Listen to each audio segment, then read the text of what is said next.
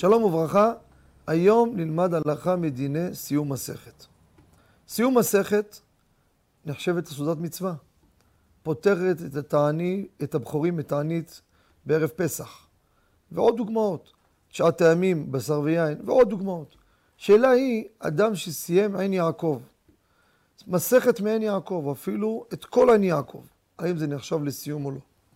נכון שאנחנו ביהי רצון בסוף סיום מסכת אומרים שנזכה לסיים עוד מסכתות וספרים אחרים. אמת, זה ספר, אבל מסכת זה לא מסכת. אי אפשר להחשיב את זה סיום מסכת.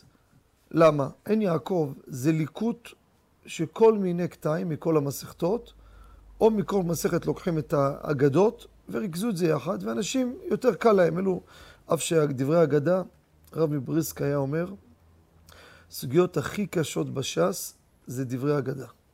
כי הכל בדרך רמז. לך עכשיו תעמיק, תבין מה רומז לך הסיפור הפשוט הזה שאתה רואה פה. מה זה הדרשה הנראית הפשוטה והקלילה הזו. דברים עמוקים. לא משנה, אבל זה לא מסכת שלמה.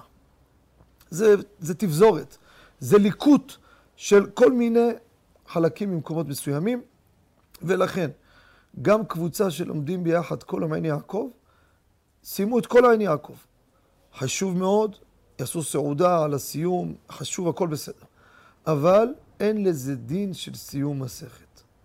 מסכת צריכה להיות בשלמותה. כל המסכת כולה, מתחילתה עד סופה, בשלמות. לוקחים קטעים מפה משם, זה לא נחשב לסיום מסכת. תודה רבה וכל טוב.